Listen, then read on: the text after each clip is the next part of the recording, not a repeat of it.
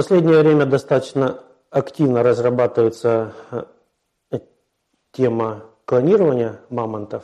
Ну, почему именно мамонтов, а не какие-то другие животные? Ну, потому что они большие, э, явные, на них легче выбить гранты какие-то. И существует несколько лабораторий, которые занимаются активно э, этой тематикой, этой и в Корее, и в России, и в Японии, и в Америке.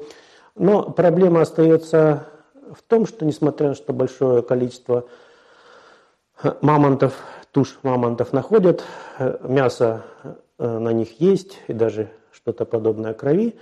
Э, вот. Но из-за того, что длительное время эти туши лежали в мерзлоте, э, ДНК там очень сильно фрагментированно разрушается. И хотя это мясо относительно является съедобным, да, то есть ну, люди вряд ли его смогут есть, потому что оно явно отдает такой тухлятиной. Ну, северные собаки вполне могут и питаться.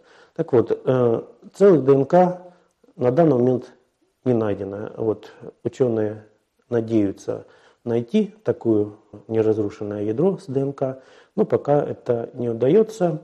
Вот, и даже очень оперативная реакция на находку вот, приводит к тому, что пока еще вот такого не нашло.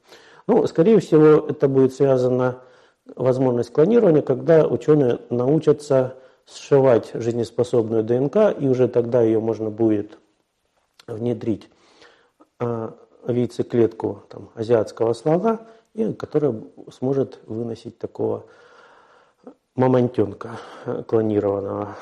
Вот. Для чего это нужно? Ну, скорее всего, это просто такая а, интересная теоретическая научная задача. Вот, возможность воспроизвести э, существо, которое жило когда-то там давно и, и вымерло. Вот, какого-то э, практического значения вряд ли это животное будет иметь. Ну, в данном случае это в любом случае интересно.